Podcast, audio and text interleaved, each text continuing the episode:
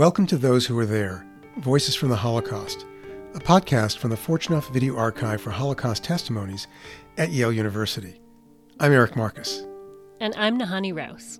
Eric and I are the co producers of Those Who Were There. While we're working on our next season about Jewish life in Vilna before, during, and after World War II, we want to take you along on a behind the scenes research visit. So, where are we, Eric?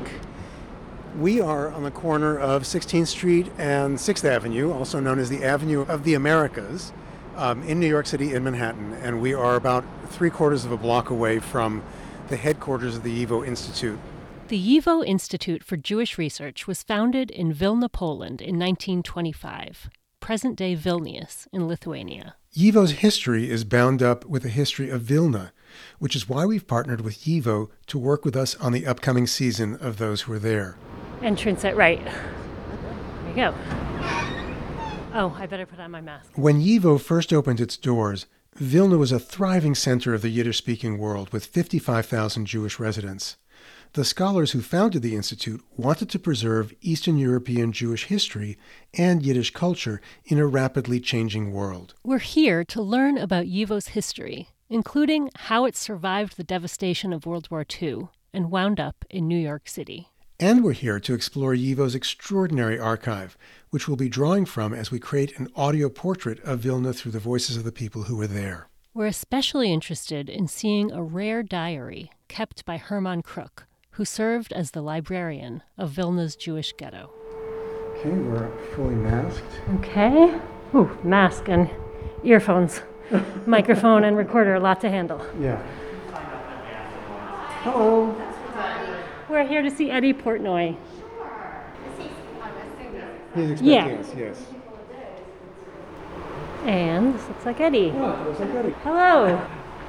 I'm Eric Marcus. Nice to meet you in nice person. Nice to meet you, yes. Hi, Nahanni Rous. Nice to meet you in person. And you are? I'm Eddie Portnoy, academic advisor and director of exhibitions at the YIVO Institute for Jewish Research. Eddie's our tour guide this afternoon. But before we go see the collection, we wanted to learn how Eddie landed at YIVO. So, Eddie, how did you wind up here? So when I was a kid, um, my grandparents spoke Yiddish. It was their it was the language of the house, and for whatever odd reason, I really liked it.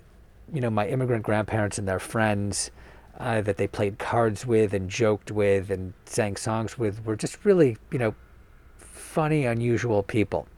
Also, my father was born in this country, but Yiddish was his first language. And he, because he grew up in an immigrant neighborhood, all of his friends on the street, they also all spoke Yiddish. And so when I was a kid, my father would meet up with his friends and they would tell dirty jokes in Yiddish and laugh hysterically. And when I was when I was a kid, I thought that was great and I wanted in on that. So I don't know, when I was about 12, 13 years old, I would follow my grandmother around the house with a paper, piece of paper and a pencil, asking what things were. I'd say, What's this? What's that? And she'd tell me, and I'd write them down. And when I was in high school, my father bought me a, a sort of a thin book called Der Yiddish Lehrer, the Yiddish teacher. And I taught myself to read and write Yiddish. And I would go and find, you know, old Yiddish books and try to read them. And it was just this kind of strange hobby that I had. Eddie tells us he discovered YIVO through a job in publishing. One thing led to another, and he ended up with a master's in Yiddish and a PhD in Jewish history, and eventually back to work at YIVO. I generally tell people that I turned a fun hobby into a low paying career. to me, it's the perfect place because it integrates my academic interests, my cultural interests, you know, my love of books and archives, and my interest in Jewish history, and I get to sort of swim in this sea of of cultural treasures every day. So, will you take us to see some of those I will documents? Take, I will take you to see some of those things. I'm wondering where I should take you first. We're getting in the elevator, and where are you taking us? You know, I'll take you to the seventh floor first. Which is what? Seventh floor is mixed art storage, but it's really m- much more than that. This section is part of YIVO's poster collection. Um, you know, this one is uh, Yiddish theater poster. Th- yeah, this is actually this is printed in, in Vilna. Wow. Uh, some of these are really stunning. How would you describe that art? I guess it's sort of like modernist caricature. They're wearing flapper dress Yeah, almost. this is yeah, this is doubtlessly from the 20s. and that's the original. This is the original, yeah. Yeah, and we have um, you know, thousands of posters like this, ranging from Yiddish theater posters to um, political posters to, you know, posters advertising sporting events and lectures uh, and concerts of all kinds. It's like if you can imagine, you know, a cultural life as advertised on walls. YIVO's founders didn't just want to chronicle urban life and what Jewish leaders were doing. They wanted to record what Jewish life was like in the small towns, the shtetls of Eastern Europe. One way they did that was by enlisting ordinary people to collect materials for the archive. And these people were called Zamlers, which in Yiddish means collectors. And these Zamlers would collect anything and everything, including posters, the posters that you just saw, restaurant menus, theater programs, you know, in addition to things like jokes and songs and limericks and, and anything that, you know, had to do with Jewish life. The goal was to kind of create an enormous archive of this world, a world that they felt was changing rapidly and disappearing, or at least certain aspects of it were disappearing. I take a left here. We're now walking through the offices. We make our way through a hallway to another part of the archive and stop to look at a series of black and white photographs lining one wall. Is this the city of Vilna? Yeah, actually, so yes, these boards along the wall are all about Vilna. Hmm, let's walk past them. The old photos of Vilna from the aftermath of World War II show a bombed out city. Apartment buildings, church spires, whole blocks completely in ruins. When the Nazis invaded Poland in September 1939, YIVO's director happened to be in Western Europe. He wasn't able to get back to Poland, and so he went to New York to work out of the New York office. And his name was Max Weinreich, and he was one of the founders of YIVO, and he remained in New York and in 1940 declared New York the official headquarters of YIVO because they had lost contact with Vilna. But YIVO's archive, with its thousands of artifacts and dozens of staff members, remained in Vilna. At the beginning of the war, Poland was split between the Nazis and the Soviets. Vilna was in the part that fell under Soviet control, and YIVO was allowed to keep operating. Then, in the summer of 1941, the Nazis occupied Vilna. They murdered many thousands of Jews and herded many thousands more into an enclosed ghetto. But at the same time, the Nazis took great interest in YIVO's archive. Members of the YIVO staff and other Jewish intellectuals were enslaved by the Nazis to sort books and documents to ship to Frankfurt, Germany. The Nazis were collecting materials for an institute they thought would justify their genocide. But the team charged with sorting decided to send more than what the Nazis wanted. They would also take the extra space in the crates to fill them with all kind, all the materials that they had collected over the years in order to save it because their thinking was we probably won't survive the war, but the Germans won't win, and someone will find this when the war is over and they'll know what to do with it. There was also a parallel strategy for saving documents and artifacts.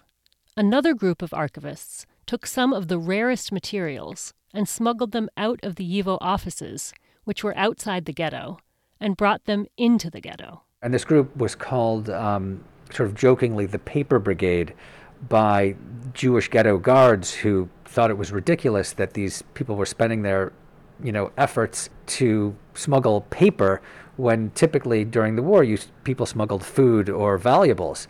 But this paper was valuable to these scholars. It was everything to them. This is you know this was you know what they had spent their lives collecting and studying. Spiriting material into the ghetto sometimes under their clothing risked imprisonment or even execution but still the paper brigades brought tons of material into the ghetto throughout the course of the war. Much of it they buried in hidden bunkers. Vilna was liberated in July 1944 by the Soviet Army after heavy street fighting and bombing. YIVO's original headquarters were completely destroyed, and its remaining contents were reduced to ashes. The surviving materials were those in the ghetto and the materials that were sent to Germany. Now, the materials that were sent to Germany were found by division of the U.S. Army called Monuments, Fine Arts, and Artifacts, the purpose of which was to find materials that the Nazis had plundered and repatriate them to their countries of origin.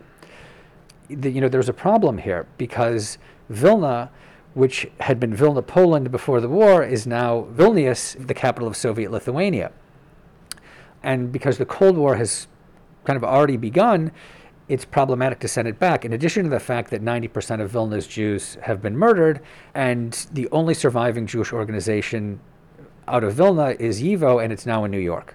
So YIVO has to petition the State Department in order to get these materials back. And eventually, it takes a few years, but they send these materials that had been sent from Vilna to Frankfurt during the war to YIVO, New York. So as a result, we you know have this portion of the of the pre-war archive.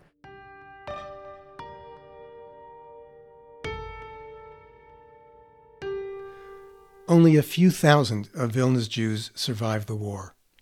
Two of the survivors were poets Shmerke Kaczerginski and Avram Sutzkever. They'd been part of the paper brigade, so they knew where to find what had been buried. And with the artifacts they dug up, they started a small Jewish museum in the ruins of the ghetto. But very quickly they realized that the Soviets don't really want a Jewish museum to exist. And so they realized that the, the material that they smuggled out of YIVO during the war and buried in the Vilna ghetto during the war is again in peril. And so they begin giving packages of material to their friends who are emigrating to the West. And they say, when you get to the West, mail this to YIVO in New York. Mm. And in addition, they also collected materials that were uh, connected to life in the Vilna ghetto. And so that's something unusual because you, you know most ghettos were destroyed and their materials were destroyed with them. So this is an incredible archive of documentary evidence of how life was lived in in the ghetto. And that includes the Hermann Kruk diary, right? Yeah, right. It includes it includes a number of diaries, including uh, Hermann Kruk's. It includes materials from Jewish schools in the ghetto. It includes cultural documentation, theater programs, all, you know, all kinds of things related to, you know, this what's ultimately a very short but incredibly important and also horrible period in Jewish life. Can we see the Hermann Kruk diary? Sure, that's in a different floor. Okay, so, so we're um, travel again. Okay, so, so where are we going now? I am going to take you into the stacks, uh, where few people get to go, but it's um, you know, got the, the most interesting material. These, I believe, first five rows contain the materials that were sent from YIVO to Frankfurt during World War II, wound up in this enormous warehouse in Frankfurt, and were sent to YIVO after the war. But to find Hermann Kruk's diary, we have to go a little deeper into the stacks. So this archive 223 is the uh, Sutzkever archive of materials that were buried in the Vilna ghetto and then smuggled out of the Soviet Union after the war and, and sent to YIVO, New York. And this is all original documents here? These, this, these are all original documents, yeah. Does this feel like sacred ground to you? Oh, absolutely. And, you know, it is. It's, I, ab- I absolutely look at these materials as sacred. Mm. There's no question. Um, now, let, I have to see if I can remember which box has the Kruk diary. I'm not sure this one. I did have a. No, this is not it. Oh no, it is. This is exactly it. Okay. So. oh my God. Um, just put this down. Take this out. I have been reading this diary in English translation for my research for the upcoming series about Vilna. I can't believe I'm looking at the original. So this is um, part of Hermann Kruk's diary. And and so this is this is typed. Yeah. So um, tell us about that. Right. I believe that um, Kruk's secretary ty- he dictated it, and he and, and his his secretary typed this. So he had a secretary in the Vilna Ghetto. Yeah, that's correct. Right, and you could see, you know, this particular page, you know, says Vilna Ghetto, October fifteenth, nineteen forty-one. Um, uh, was ist geworden mit der Lehrerin so this is an entry about you know what happened to um, a particular teacher. The Kruk's diary is incredibly fascinating. It contains all kinds of you know, stories of sort of minor figures that people aren't familiar with. And so this is just one of those stories. Can you tell what happened to the teacher? Well, I'd have to read this whole thing if you want. If you want me to, I can. Maybe just read the first sentence. Uh, sure. Wochen Chadoshim hat die verpeinigte Lehrerin uh, Zadig uh, gesucht und genichtert in Ghetto and nicht, ge- uh, gekannt bekommen kein Sch- So this is about a teacher who couldn't get a um, a registration pass, and was most likely killed because of it. Can you tell us what happened to Kruk and what happened to his diary and how it's here? Well, Kruk's diary, uh, well, Kruk was killed, but his diary survived because it was buried in the Vilna Ghetto and was smuggled out of the Soviet Union later after the war and ended up in Yivo. What's in the diary? It's uh, an enormous amount of information about daily life in the Vilna Ghetto. It discusses a huge variety of individuals, you know, things that happened to them. It discusses, you know, matters that the Nazis are engaging in. It deals with the Judenrat, the Jewish Council, and, and activities that they're engaged in. It's really an incredible document that provides a huge amount of information of what life in the Vilna Ghetto was like, you know, from the perspective of someone who's deeply involved in a wide variety of cultural activities. Kruk was involved in the paper brigade that you mentioned too, right? Right. So there was a bunker of material that was hidden underneath the Vilna Ghetto library, and it's my understanding that Kruk was uh, was responsible for having created that. How unusual is Kruk's diary? Are there many diaries like that, or this is a rare diary to have? you know, in consideration of what ghetto diaries are like, first of all, most of them are not typed. That's interesting. It takes on the guise of kind of an official document. It looks official, it feels official, it reads official. It's you know, he's describing, you know, daily life in this in this hellscape. So, of the people who were involved in the paper brigade, how many of them survived? I believe of about three dozen people who worked on this paper brigade, I believe that about six survived. But hundreds and hundreds of documents survived because of what they did. well, did. thousands of documents. I mean, you know what what you know what they did was incredibly heroic. I just want to describe this space because we are standing in a very large room with row after row after row after row of shelves with gray storage, but like gray storage boxes, they're archival storage boxes. And I feel as if I'm standing in. There are ghosts, and it's a culture that is gone, a people who are gone. Yeah, these documents are kind of like mute survivors of the Holocaust, except in a way they're not mute because they tell stories, and they tell incredible stories. Oh.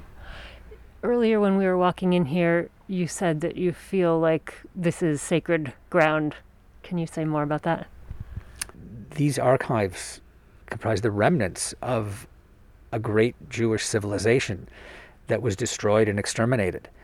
And whether it's you know something like the Diary of Herman Kruk, something produced by an intellectual, or it's a drawing of a child created in the Vilna Ghetto, or a Yiddish theater poster from before the war, the people who produce these materials are all gone, and this is what's left of them. And if we want to learn about our history and what's produced us as a people today, these are the materials that you need in order to try to figure out how we became who we are.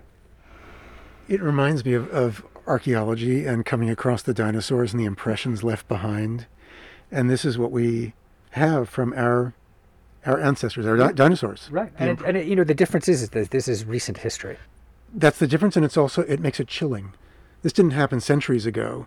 This happened to people, uh, and I grew up in a neighborhood of Holocaust survivors. This happened to people who who we lived with. Yeah. Yeah. Yeah. Well, and also the the the paper is so fragile and time sensitive and temperature sensitive, and yet it has survived. Yeah, that yeah, that's actually one of the amazing aspects of this. You know, paper proves, you know, certain kinds of paper prove to be incredibly resilient.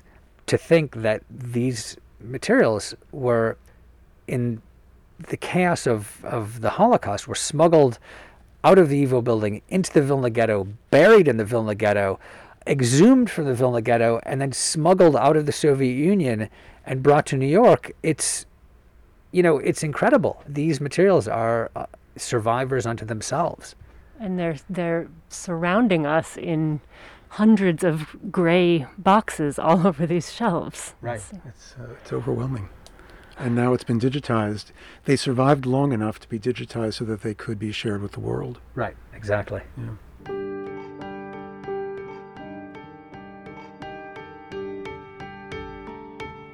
In the years since the war, after the Soviet Union dissolved, other caches of YIVO materials have continued to turn up. Time will tell whether more of YIVO's lost archive will come to light. For the upcoming season of Those Who Were There, we'll provide a window into Jewish life in Vilna before, during, and after World War II by weaving together some of the documents from YIVO's archive with recorded interviews from Yale's Fortunoff Video Archive for Holocaust testimonies. In the meantime, you can listen to all the past episodes of Those Who Were There at thosewhowerethere.org or wherever you get your podcasts. And you can find all the materials recovered from YIVO's original Vilna collection online at yivo.org. Special thanks to Eddie Portnoy at the YIVO Institute for Jewish Research for being our tour guide. And thanks as well to composer Ljova Zhurbin. Those Who Were There is produced by Yale University's Fortunoff Video Archive for Holocaust Testimonies. I'm Eric Marcus, Nahanni's co producer of Those Who Were There. And I'm Nahanni Rous. Thank you for joining us for our behind the scenes journey through the YIVO archives. So long. Until next time.